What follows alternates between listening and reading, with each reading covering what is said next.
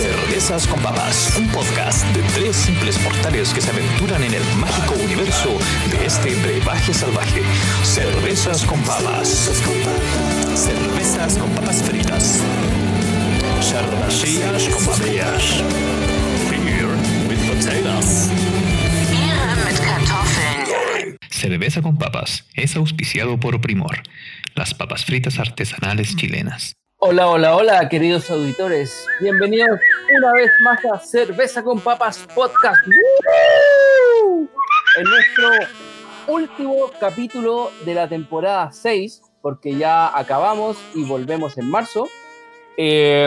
Darle un gran aplauso a nuestro auspiciador Papas Fritas Primor, que nos ha apoyado durante todas estas temporadas, y decirles que aparte de sus papas fritas tradicionales caseras, ellos tienen papas fritas silo, papas fritas sin sal, ramitas, soufflé y maní, y los pueden encontrar en todos los Totus, Líder y Jumbo a lo largo de todo el país.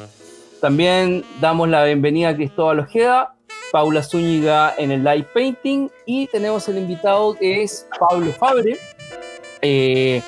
ilustrador, diseñador gráfico y creador de Fabre Ink, y su relación con el mundo del cannabis últimamente. Así que bienvenidos todos, ¿cómo están? Y bueno, te quería dar la bienvenida, Pablo, y empezar el programa preguntándote cómo ha sido tu... ¿Cómo partió la idea de estudiar primero como diseño gráfico, después llevarte por el lado de la ilustración y todo el camino que has recorrido en encontrar como tu estilo para desembocar en lo que vamos a mostrar en un rato más? Bueno, igual primero comentar a nuestro público que Pablo Favre es un ilustrador conocido en el mundo de, bueno, uno de la ilustración y en el otro en el mundo del cannabis por su contribución a este contenido. Claro. Para que un poco entiendan al invitado que tenemos hoy en día. Claro, es que eso que quería como llevarlo como a la sorpresa, ¿cachai? Anda primero como su estilo y después ya llegar al punto canábico. Pero eso, más o menos, ¿cómo parte todo esto? Mira, todo lo que dijiste es como la historia, pues primero empecé a estudiar diseño y después como que comencé con esta etapa de querer buscar como el estilo propio, así como que típico que como en la universidad uno empieza a buscar el estilo y todo. Y después que conseguí o como que ya como que dominé un poco un estilo, quise llevarlo como a un nuevo, digamos, a una nueva dimensión o a un nuevo contexto que sería el rubro del cannabis. Y yo creo que igual, o sea, fue como igual premeditada esta unión. O sea, no fue como hoy un día dibujé un cogollo y me gustó, no. Como que traté como de unir las cosas que más me gustaban hacer finalmente y que era como hacer reír a la gente y también... dibujar y fumar weed. Entonces, como que se dice, vamos a usar las cosas bien matemáticas, 1 más 1 es 2, ¿cachai? Así que me di cuenta además que en el rubro canábico siempre ahí está mostrando como los dibujos antes del rubro canábico. Exacto, como para que se entienda desde claro, dónde va, hacia dónde desemboca, ¿cachai? Últimamente, ¿cachai? Esto dice hace 7 años, ¿cachai? Para Pablo yo lo conozco cuando una vez fui a Antofagasta y lo conocí. ¿Esos cuántos años habrán sido, Pablo? Hace unos 5, 6, 7 años atrás, hace harto tiempo. Y Pablo me regaló este dibujito. En esa época nosotros intercambiamos como ilustradores stickers, postales, obvio, de todo tipo, como una especie de moneda de cambio.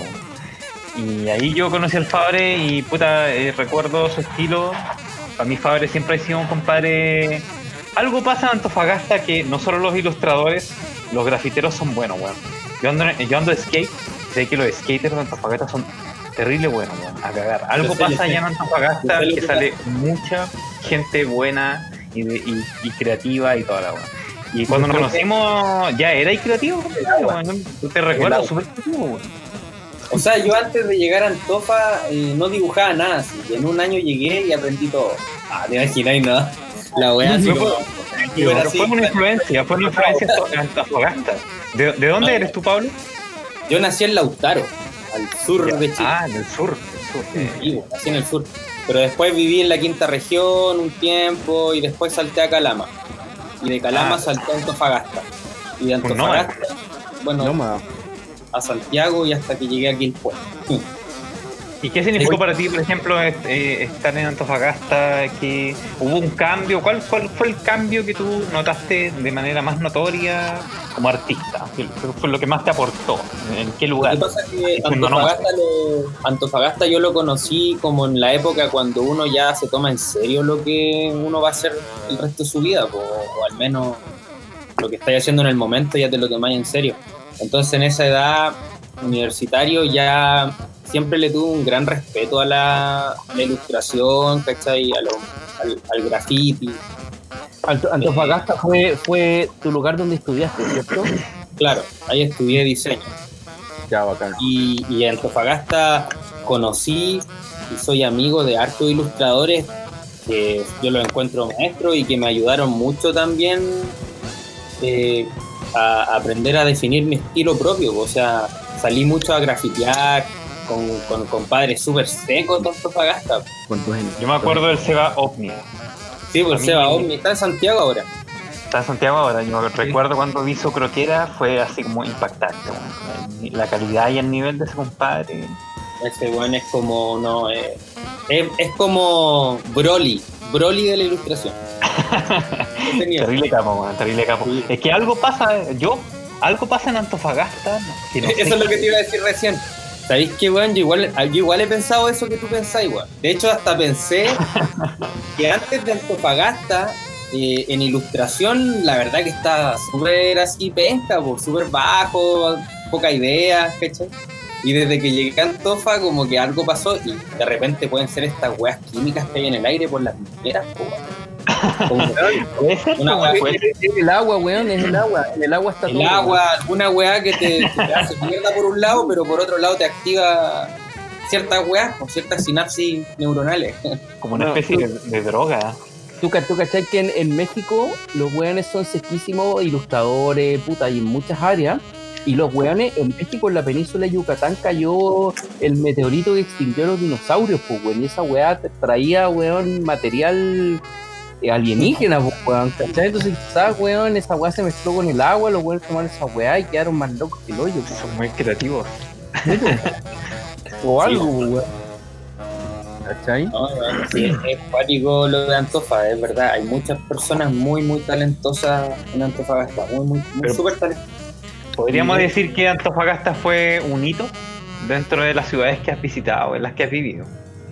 Por supuesto que sí, porque Antofagasta me enseñó a respetar, a conocer y a como tener esperanza a ciertas personas del rubro, del mundo artístico, que se puede, digamos, vivir de lo que, para lo que uno es bueno, que en este caso la ilustración, ¿okay? Que no es como algo tan imposible y toda la wea, entonces ese lado es bueno.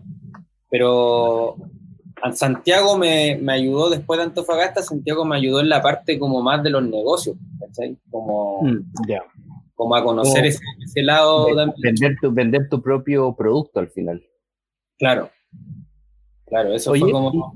¿Y qué te hace cambiarte tanto de ciudad, onda, ir probando un poco de cada parte? ¿O es una naturaleza así como que te hastían los lugares donde estás, así como que ya esta weá ya no va para más y te va ahí? ¿Cómo es la mano ahí?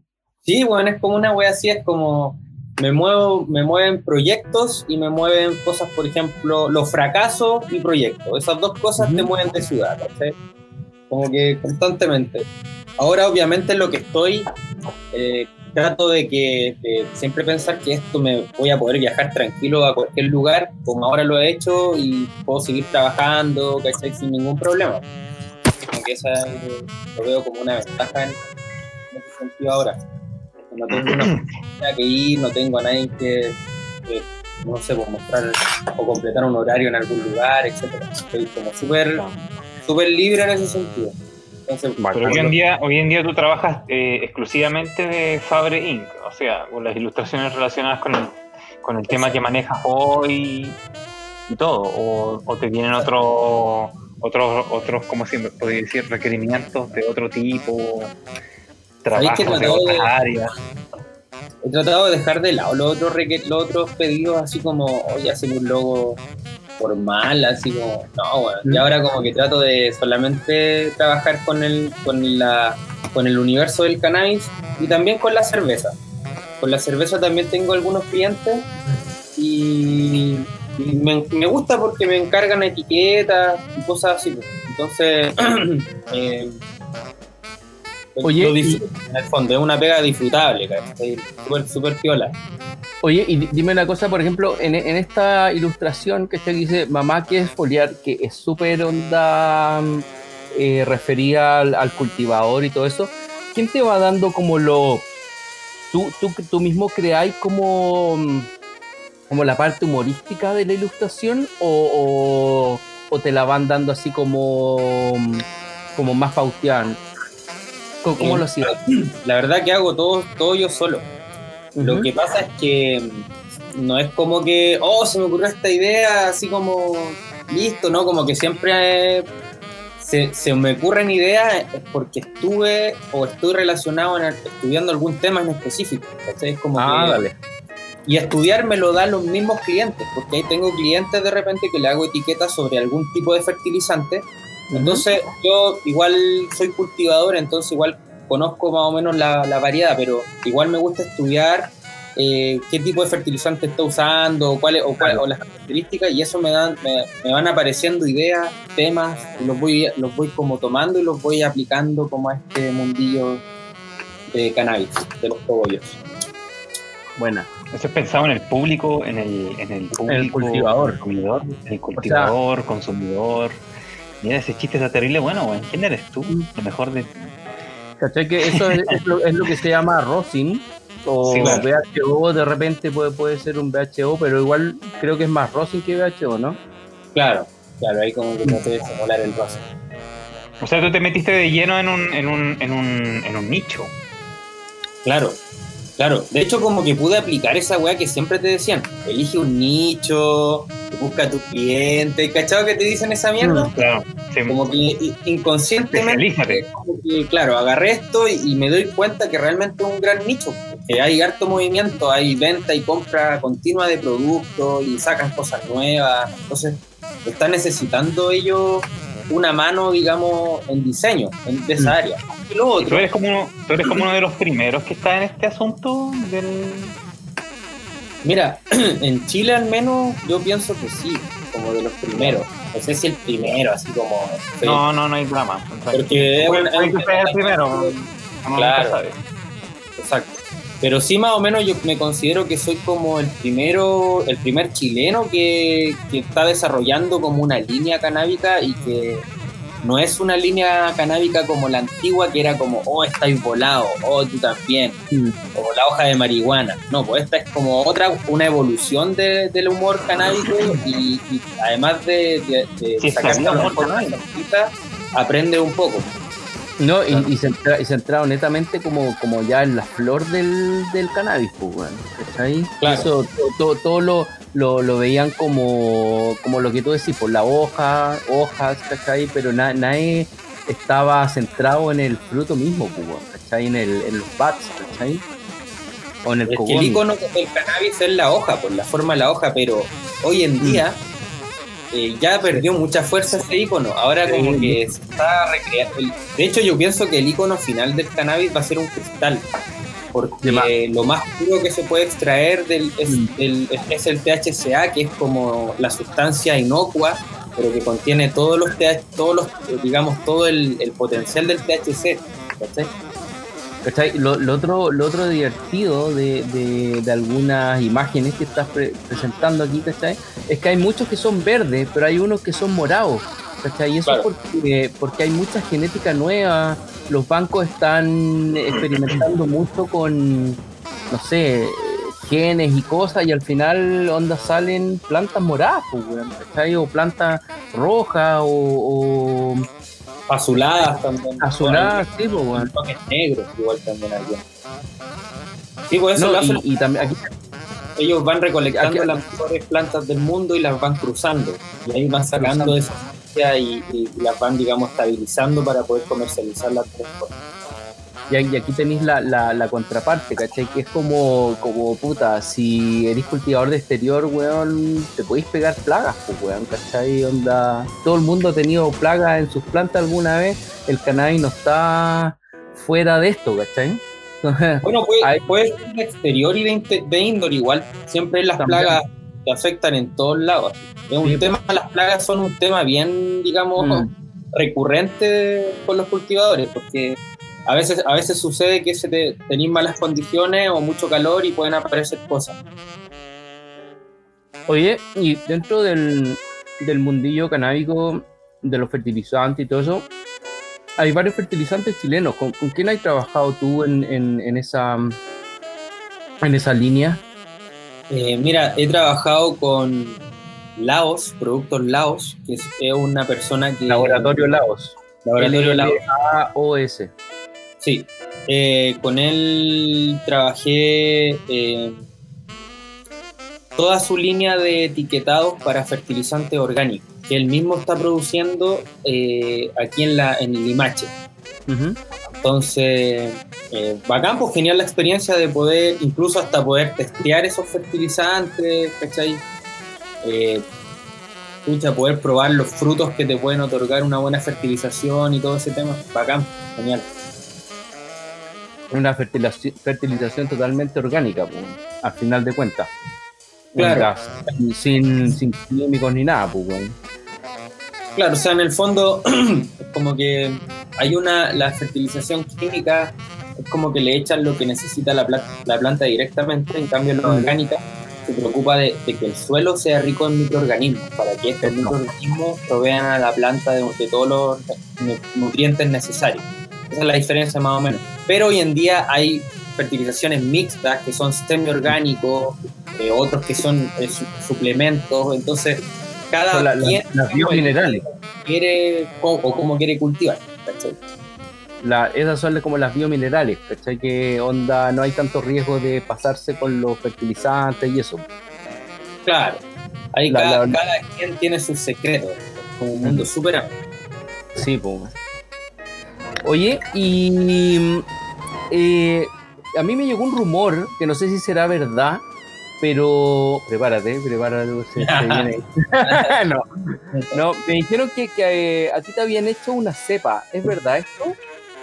Sí, hay un banco de semillas chileno que tiene más o menos 15 años de trayectoria, se llama Trifid, y un día él me dijo, oye, hagamos una cepa Fabre y toda la cosa. Y yo le dije, ya, bacán, así que me pasó como una carta de un montón de variedades que tenía él, más o menos las especificaciones de cada variedad, y elegí dos variedades y esas dos variedades las mezcló, sacó semillas y esas semillas obviamente pasaron por un proceso, etcétera,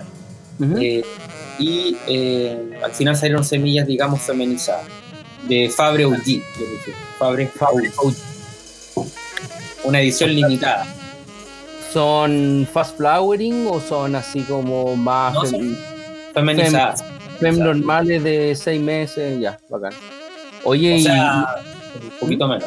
No, o sea, claro, hay algunas de 6 meses, si son exterior, se puede demorar 6 meses, incluso más. Pero en interior generalmente las plantas se cultivan entre 3 y 4 meses. Sí, pues. Y automática incluso un poquito antes. O algunos cultivadores tienen...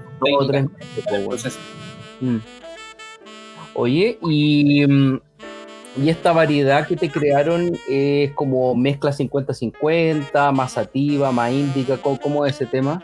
Ahí que fue como, yo dije, voy a agarrar una muy así como que tenga hartos parentales sativos, a pesar de que lo que es sativo e índico. Actualmente eso tiene mucha relación con la estructura de la planta, no es tanto el efecto que te causa. El efecto tiene directa relación con los terpenos, con los olores de la planta. Y los tricomas también. Las plantas más cítricas, que son como más olor a naranja, limón, etcétera, esas son plantas probablemente que te van a causar un efecto un poquito más eufórico. Uh-huh. Y las que tienen un olor más a flores, así a mirceno potente, generalmente te van a causar a lo mejor un efecto un poco sedante, pero sabes que eso es súper relativo, muy relativo, porque se tiene que... Es todo relativo. Las condiciones de la cosecha de la planta, se tiene que saber que todas las plantas hoy en día son fusiones, ya no hay nada limpio. No. Así, una especie así pura es como que uno la encuentra solamente en algunos lugares, digamos, en la selva. Bueno, de hecho, eso, las Landroid son las más puras, ¿cachai? Claro. Y hay como un banco que las comercializa y creo que ni siquiera son tan puras. Claro. El nombre del banco, pero... Están en la selva varias personas que van manteniendo, digamos, la cepa grandes cosechas, grandes hectáreas. Pero más o menos para hacer una idea de eso, como que las sativas se dan en toda la zona como sudamericana, ¿cachai? Y después para zonas como africana y para el otro lado son como más índicas, ¿cachai? Claro, o sea, en el fondo es como más que la historia del cannabis, porque las sativas vienen de tales regiones y las índicas venían de tales otras regiones. Pero hoy en día en todo el mundo están cultivándose sativas en mezcla. Muchas mezclas, la mayoría son un mix entre sativa e indie. Oye, y bueno, ¿cómo pasáis de estar buscando como tu estilo a llegar a que alguien del cannabis te encargue, no sé, alguna ilustración? ¿Cómo hacía el switch, cachai? ¿O tú ya te habías metido en este mundo y de repente alguien lo vio y dijo, weón, onda, esto es exactamente lo que quiero para mi marca? ¿Cómo fue ese como salto? Eso fue lo que te comentaba, que era como, yo miraba el mundo del cannabis, que igual lo que era el humor gráfico del cannabis había muy poquito, como pensado o desde adentro, porque generalmente todas las ilustraciones del cannabis, la mayoría lo hacían ilustradores, pero eran ilustradores que tenían relación con el cannabis como piola, así como un fumador casual, o algunos ni siquiera eran consumidores. Entonces traté de construir desde el mismo cannabis, con el respeto que se merece, ¿cachai? Y digamos, hablando con la verdad sobre el tema. No dando consejos fantásticos de que, oye, ponele esto a la planta y te va a crecer más grande, que ponele aquí. No, basándome en mi experiencia y en lo que saben también muchos amigos míos que también están relacionados al cultivo. Entonces, en base a eso, generar un universo, ¿cachai? Consistente, respetuoso con el tema y que además entregue algo de aprendizaje, que es lo que más o menos que lo que está pegando hoy en día es el contenido, pero ese contenido que te enseña algo o que te lleva a reflexionar de algo. ¿Y yo? ¿Se escucha? ¿Me escucho? Yo sí, escucho. Ah, bueno, Pablo, te quería hacer una consulta, bueno. Por ejemplo, generalmente yo soy ilustrador y generalmente el tema de la ilustración no llega a menos que sea un ilustrador muy muy popular como Macbeth o esa gente por ese estilo, a los 6.000 likes, 7.000 likes y cosas así. En el fondo, tú como diseñador, como ilustrador o como comunicador del WIT, te llega, ya debes tener fans, bueno, debes tener admiradores y en cierto grado debes gozar de un grado de fama que te permite el internet, que te permite tu trabajo y que te permite el área en el que estás, bueno. ¿Qué significado para ti haberte cambiado o haberte, porque yo te conozco igual desde antes, cacho tu estilo de trabajo, tu creatividad, o que es buena y todo el asunto? ¿Hubo un cambio?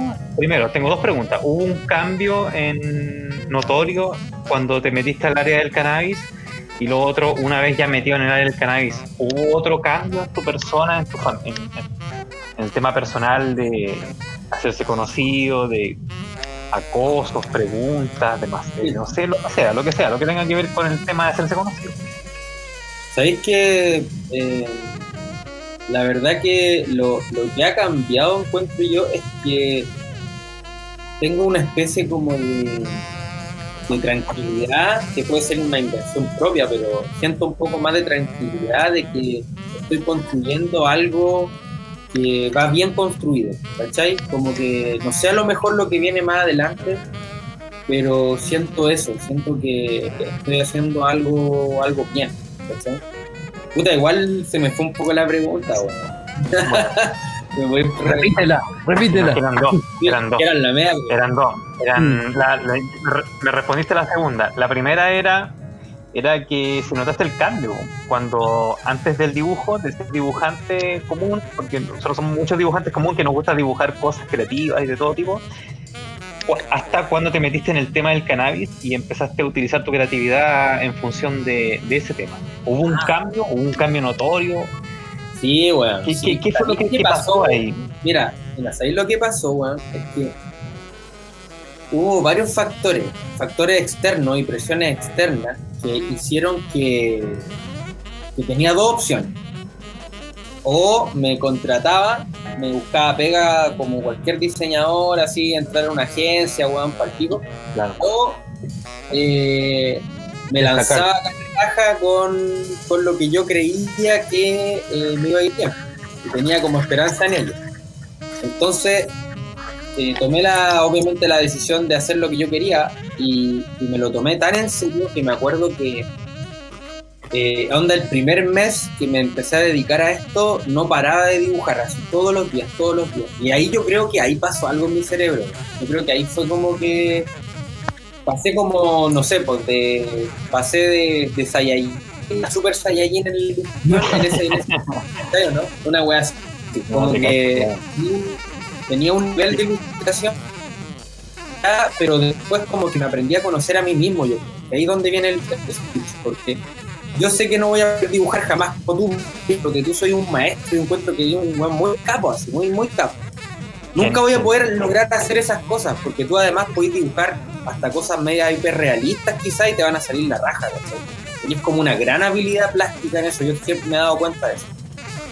Pero al conocer las limitaciones que uno tiene, ahí es la clave. Entonces mezclé eso, porque dije, voy a jugar con este universo que me manejo al revés y al derecho, son puros monos planos, onda, no tengo ninguna perspectiva complicada, ¿cachai? Cero problema mental, así como puras cosas simples que yo manejo y que son el día a día, que las conozco.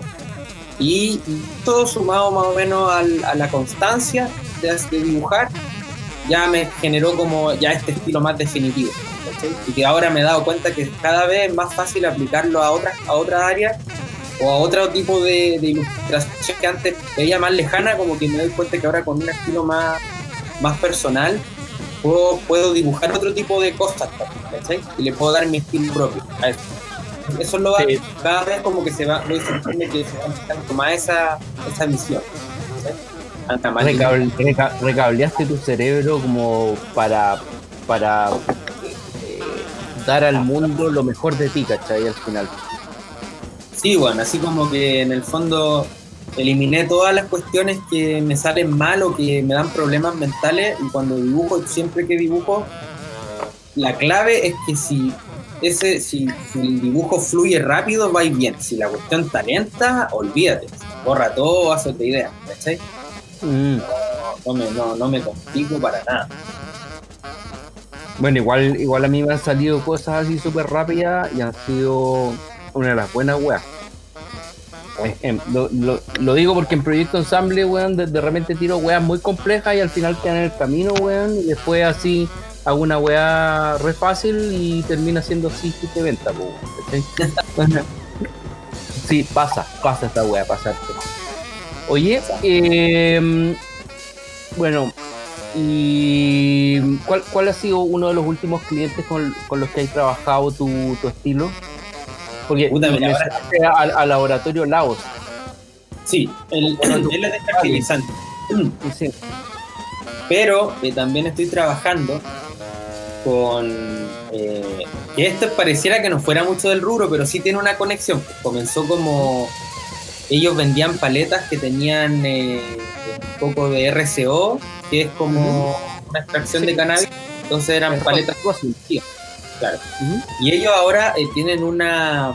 Bueno, ahora ellos están trabajando en una empresa, en una tienda o empresa ya, que vende paletas artesanales, pero de lujo, así, muy ricas en Santiago. ¿A qué te referís con una paleta? ¿Paleta de helado? De paletas artesanales, o helados artesanales, pero en... Ah, helado. En formato de paleta. Helado palito. Claro. Entonces ellos yo le hice el logotipo y desde el principio tratamos de tomar el tema psicoactivo también en los dibujos, o sea, como que igual existe como este mundo de la psicodelia y también mi estilo bien marcado. Y ahora estoy trabajando con ellos una cajita, un diseño de una caja completa que tiene todo el mundo, digamos, que armamos juntos y que yo le pude dar como este estilo bien particular. Y esta creación de personajes también que nos pidieron todos juntos. En eso estoy ahora, además de varios otros que estoy trabajando en logotipos, tengo otra ilustración también para una marca de enraizantes, se podría decir, como son micorrizas en el fondo.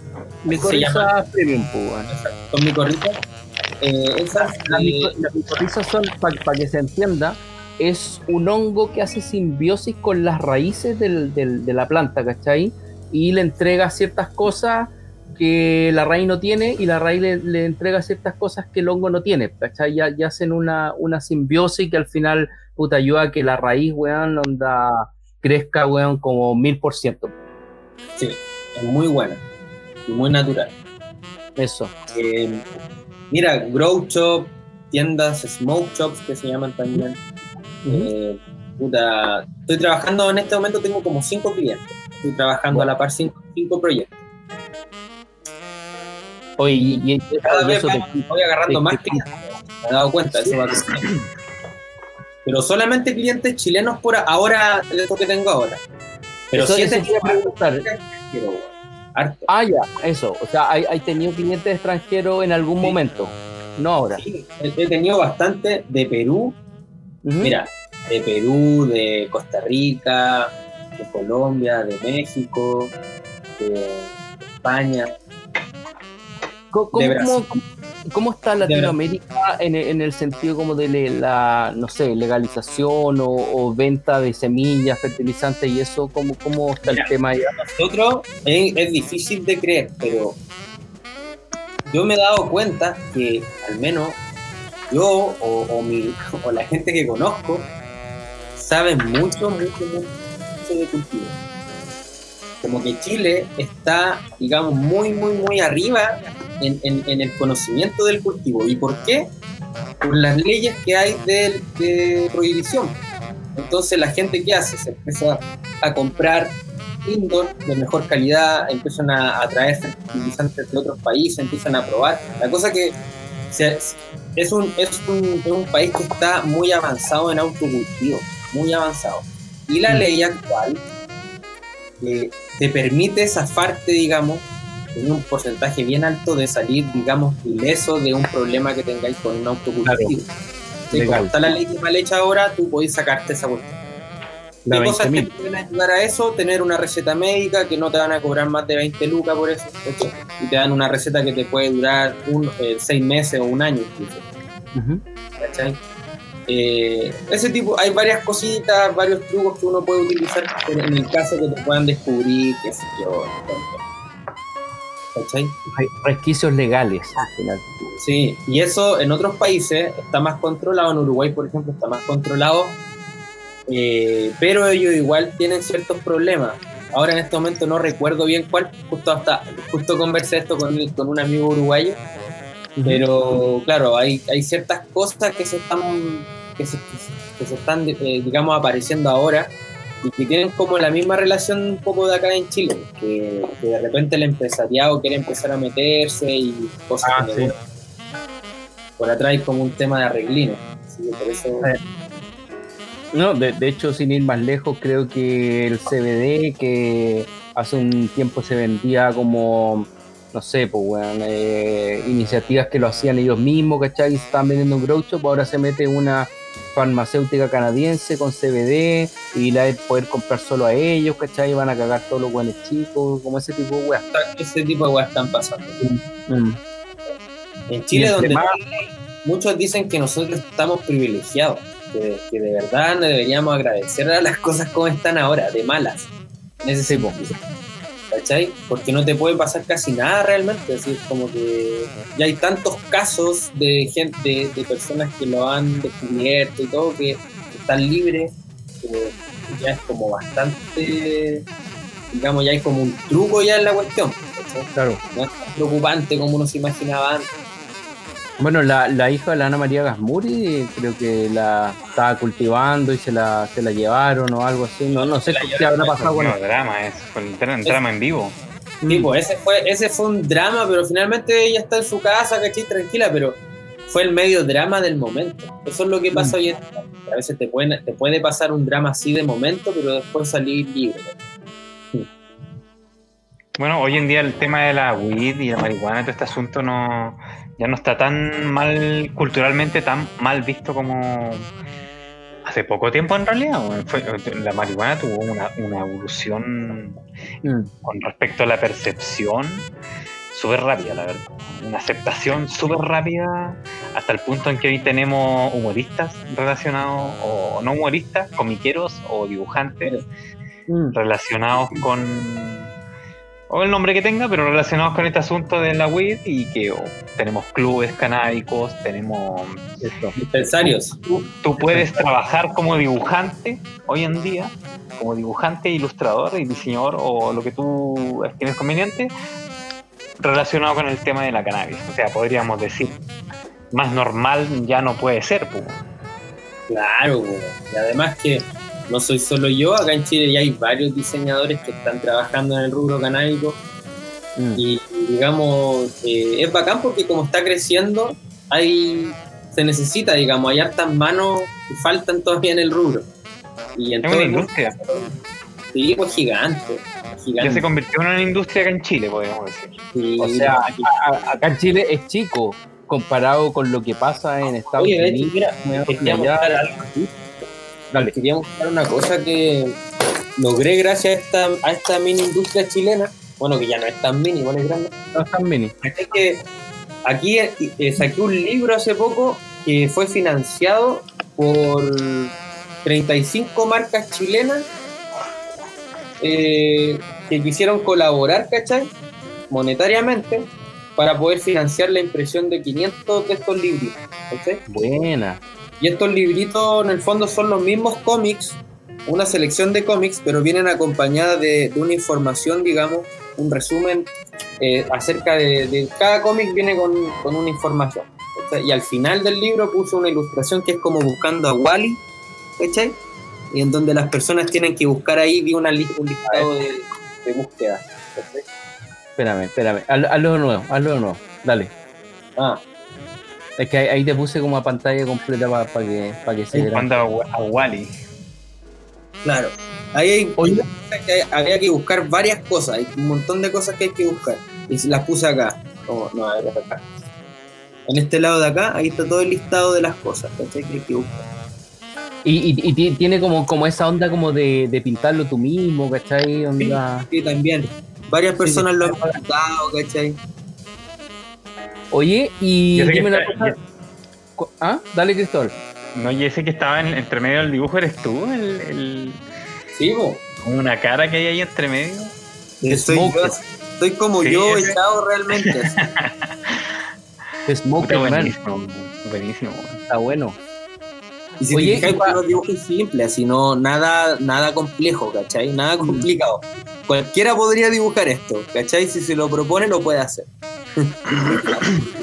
Oye, y para sacar este libro tú te acercaste a las diferentes marcas diciendo, oye, quiero hacer esto, ¿cachai? Quiero hacer un libro,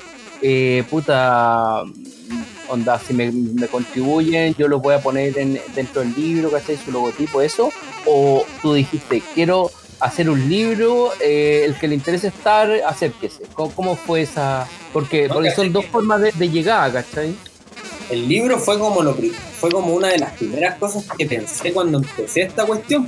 Fue así como hacer un libro, sería como ya lo mejor. Pero en ese tiempo, estamos hablando hace más o menos 3 años atrás, cuando empecé con Fabre Ink de WIT, de Canal, no tenía experiencia en lo que era el cultivo, me faltaba esa área. Ya.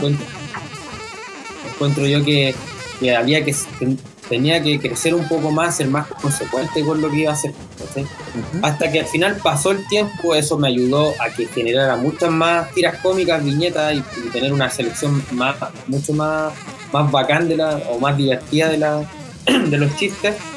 Uh-huh. Y además de mi aprendizaje y todas las cuestiones que he participado, eventos que he ido y copas que he participado, ahí conversando con otros cultivadores y todo, y eso lo puede plasmar, digamos, ahí ya escrito, con información de verdad, bien filtrada, sin engaño. Eso de las copas, ¿cómo funciona? Para que los que están viendo, escuchando, sepan, ¿cómo funciona una copa canábica? Mira, a mí siempre, en varias me invitaron, pero no a participar como que yo llevar mi cannabis, sino que zona de stand, en donde yo llevaba generalmente mis cuadros, poleras, etcétera, estaba haciendo. Entonces, pero para parte exigen una cuota de flores de cannabis, o de extracciones, depende, podéis participar en ambas categorías. Hay varias categorías, de hecho, hay varias, sí, pero en el fondo eso es, tú participas, da una cuota de eso, luego va al evento y puedes acceder a la zona del testing, donde puedes testear todas las otras variedades que están en competencia, y ahí mismo también darle una puntuación que finalmente se suma y se saca un campeón gracias a esa puntuación. Pero tú por participar con tu stand, ¿eras como una especie de juez o puede ir cualquiera que esté así dando vueltas? Oye, no, quiero probar las flores. Los jueces eran ganadores de otras copas. Ah, ya. O algunos muy cultivadores que tienen mucha experiencia. Uh-huh. Eso eran los jueces. Y además que, mira, los jueces en general eran todos los que participaban, ¿eh? Porque todos eran los que le ponían nota. Todos hacían la prueba. Pero había un jurado, creo, me acuerdo, en una de las competencias que, claro, se respetó la decisión de ellos, ¿sí? Que eran como personas que conocían más el tema y todo. ¿Cómo pasa, por ejemplo, yo me estoy poniendo el caso de un juez? Llegáis, probáis una flor, ¿cachai? Ya la puntuáis, ¿cachai? Está ahí sobrio, por ejemplo. La puntuáis y después tenés que probar otra, ¿cachai? Y se te mezcla el efecto de la anterior con esta, ¿cachai? Y después va quedando cada vez más volado. Entonces, ¿cómo podí evaluar algo si ya tenéis como otras cosas encima? Por ejemplo, en el vino, el juez toma, después bota, y después se limpia la boca con agua y ya no tiene como el sabor de lo anterior. Pero acá no, acá se te va acumulando el efecto canábico en el cuerpo, ¿cachai? Claro, mira, hay algunas copas que se hacen las catas, digamos, ahí mismo, y otras copas que se envía, digamos, a cada catador se le envían las muestras, y él tiene un tiempo, no sé, de una semana, 2 semanas, de poder hacer una cata de cada una de las variedades de la forma que mejor prefiera. En mi caso, yo siempre prefiero, digamos, si es que algún día me toca ser catador, primero voy a ir con la parte del olor. Es lo básico, claro. Antes de comenzar a tomar, primero ver el olor de cada variedad y ahí puntuar más o menos la más rica, la más hedionda, qué sé yo.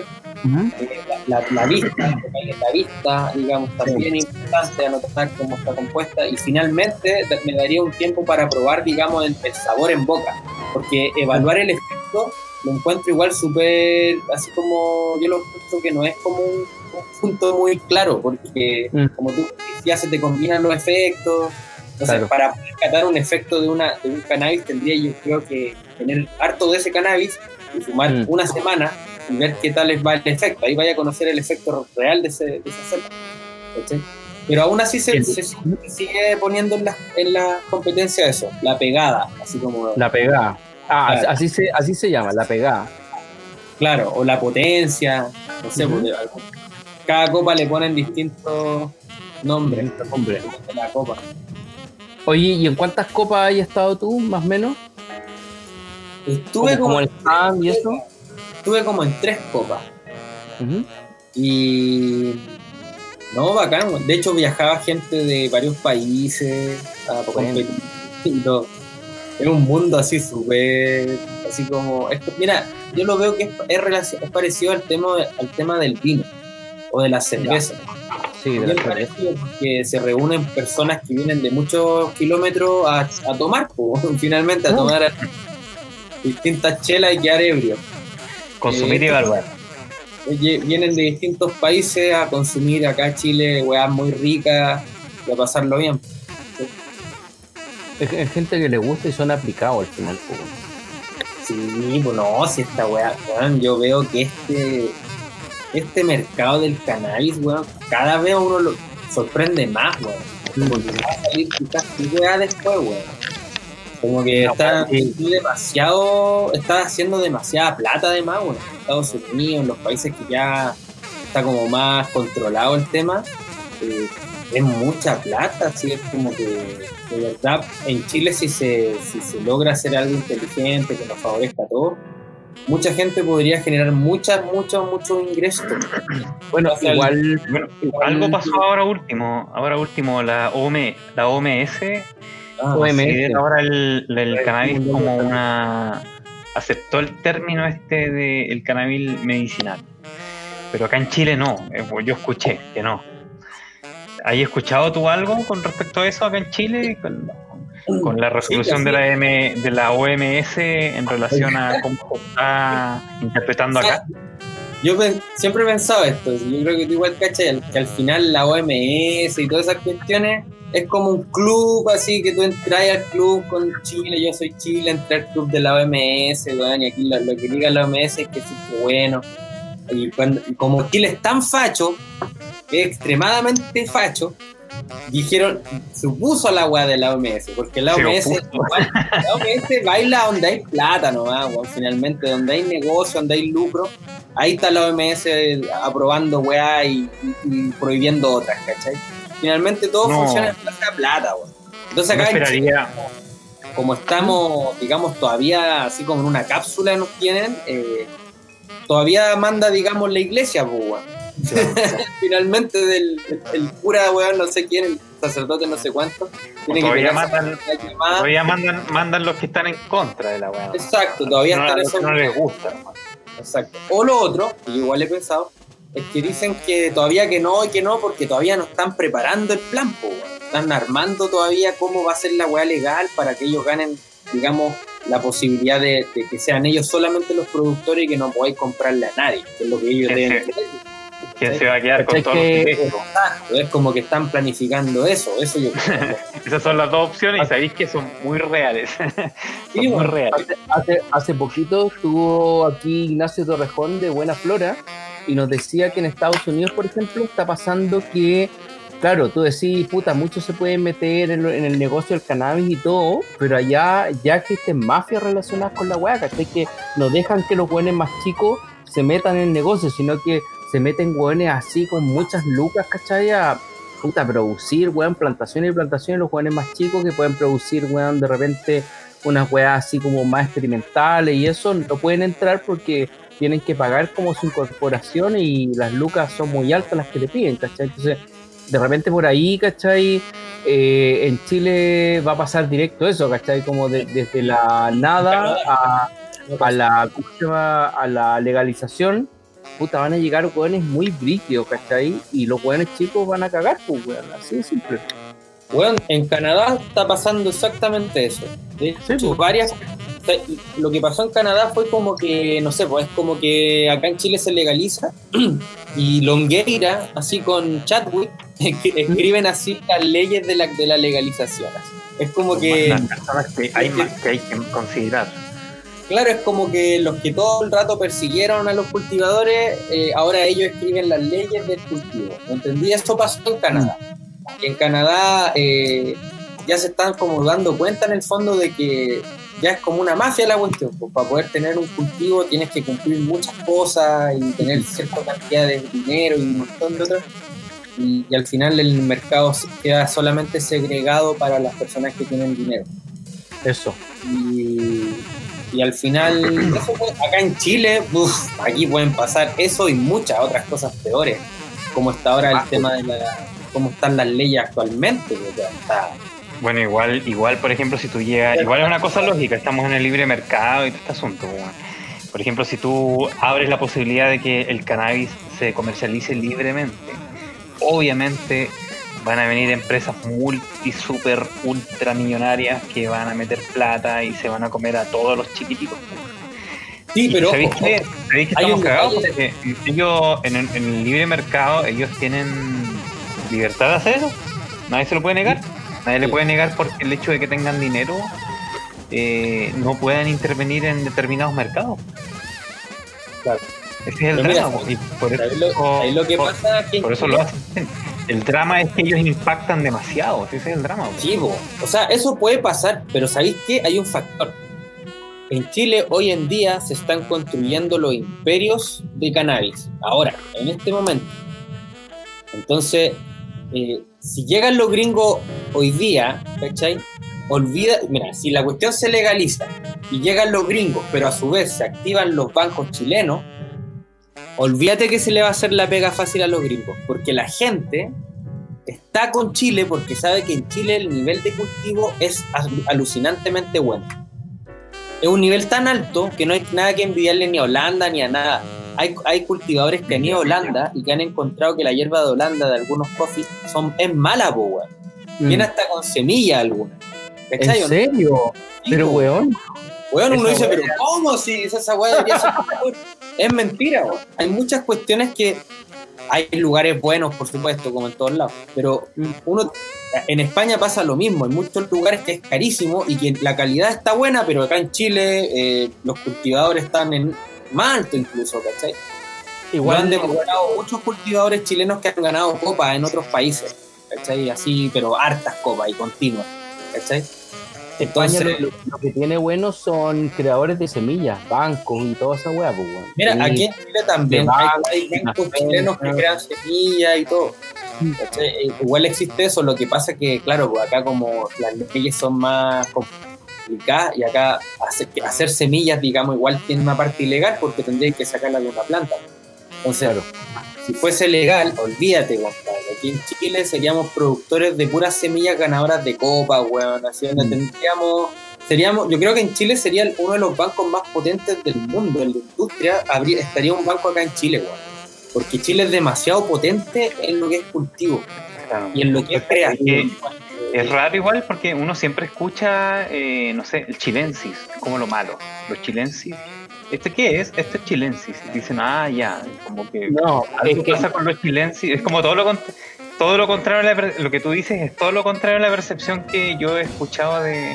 No, porque el chilensis es el cáñamo industrial. Ese es el nombre real del chilensis. Entonces... Acá en Chile hay cultivos de cáñamo industrial permitidos, que están, digamos, legales. Pero antes se llamaba andina, la andina. No. Un nuevo dato, porque no está. Pero mira, ellos sacan plantas, pero que en el fondo lo que ellos sacan es la fibra de cáñamo, ¿cachai? Entonces, las plantas que ellos cultivan no son plantas... que separan el macho de la hembra, o que las cuidan para que puedan, digamos, producir harta resina. No, pues estas son plantas que se cultivan, digamos, para poder sacar el tallo nomás, ¿cachai? Mm-hmm. Y estas plantas siempre tienen semillas, entonces son cogollos súper bajos en THC y además llenos de semillas. Ese es como, de ahí viene el silencio original, que es como ese cogollo que te daban que era natural, pero traía algunas semillas y era como bien fome, no era muy bueno. Pero también te puede dar alto CBD, pues, weón. Sobre todo las plantas de cáñamo, ¿cachai? Puede ser, pero digamos, hoy en día la gente lo que busca es un buen viaje, un buen caño, fumar poco, ojalá lo menos posible y quedar volado, pues, porque así aparte no te haces tanto daño y... Eso. Podéis disfrutar, digamos, podéis ahorrar harto en weed, ¿cachai? La microdosis, ¿verdad? Claro, las microdosis, las personas que no cultivan. Porque cuando entráis al mundo del cultivo, ahí tú te das cuenta de toda la basura que te venden igual, pues, ¿cachai? Igual como que uno dice, weón, increíble que fumás esta mierda, weón, sin saber que tú podés sacar algo tan bueno, tan sano, weón, ¿cachai? Lo que antes se llamaba paraguas y ahora se llama creepy, weón. Claro, weón. Es basura, weón. Pablo, yo te quería hacer una consulta desde el punto de vista artístico. ¿La cannabis te ha sido de utilidad? ¿No te ha servido de nada? ¿Qué opinión tienes con respecto a eso? Creo que la cannabis me... Mira, no sé si te pasa que de repente estáis desmotivado así, como que sea un bosquejo de algo, y lo miráis y decís, oh, la weá fea, weón, así, esta weá no tiene futuro. Así como que decís, no, chao, así, mejor ni lo continúo, no tiene ni un futuro esta mierda. Ya, en ese momento fúmate un caño, ¿cachai? Y vuelve a ver ese bosquejo que hiciste. Y te vas a dar cuenta lo mejor que había ahí adentro, un diamante en bruto, güey, en ese bosquejo. Y con el cannabis vas a decir, oh, concha su madre, esa weá tiene relación con esto y bla. Y te puede suceder eso, güey. Con el cannabis sucede muy, muy a menudo eso, que de pronto hago un bosquejo, como que no le tengo mucha fe, me fumo uno, lo miro bien y digo, weón, aquí está la media idea, qué weá me pasa, así como tan poco autoestima, ¿cachai? Un tema de percepción. Oye, y así como close up de, por ejemplo, algunas partes, así como esta parte de la ilustración sirve, esta no sirve, limpiáis y puta, empezáis como a crear desde ese pedazo que separaste. Claro, es como que mira, hago el bosquejo, por ejemplo, lo empiezo a analizar, después le empiezo a tirar línea encima, armo otro bosquejo sobre ese, un poco más definido, ¿cachai? De repente lo miro bien y voy a lo mejor hago lo que tú decís, corto pedazos, lo estiro para poder acomodarlo bien en el formato, ¿cachai? Pero con el cannabis lo que me gusta es que me da como esa paciencia y mucha entretención simultáneamente, así como mucha diversión, hacer algo, ¿cachai? Dibujar algo, pintar algo, me fascina hacerlo con efecto del cannabis, ¿cachai?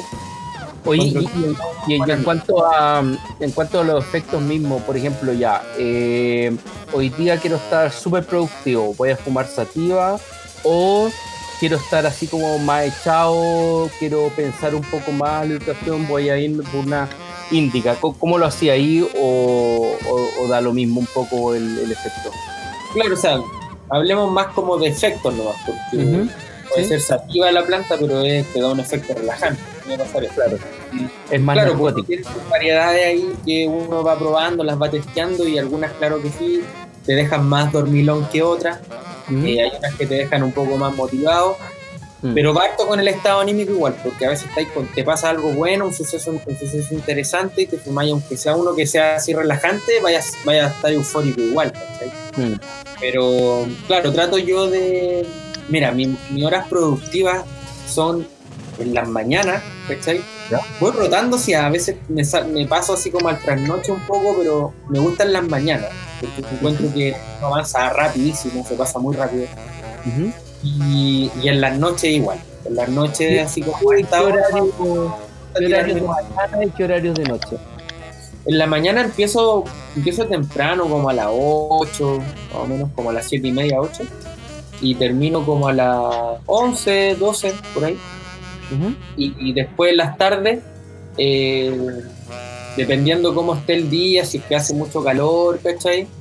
Si no, empiezo como a las 4 de nuevo, ¿cachai? Empiezo a las 4 y a veces no trabajo en la tarde, hago otra cosa, voy a dejar pedidos, ¿cachai? Algunas cosas que van de igual, y lo hago y dejo el horario en la noche para ver algo, para ver algún escuchar un podcast o tirar ideas o de repente avanzar trabajos para clientes, ¿sí?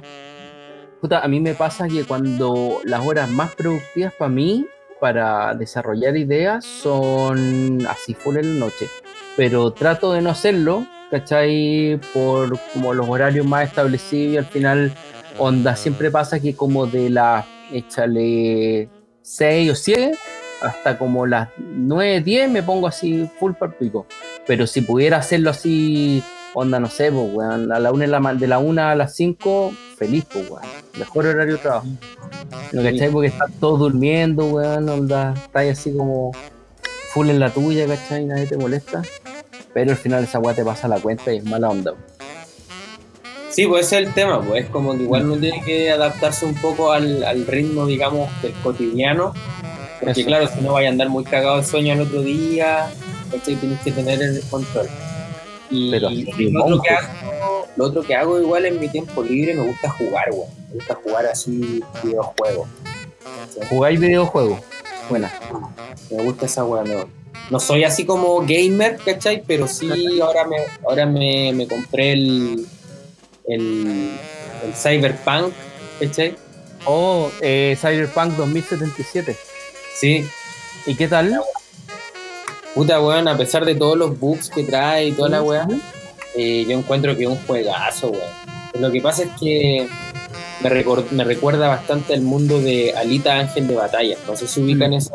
Sí. Bueno, salió hace poco la película. Vi la película. No, nunca llegué a ver el anime de Alita. El anime es muy buena, güey. Es una película igual, que antigua. Esa weá que me gusta igual de claro, pues un futuro donde... Futuro distópico.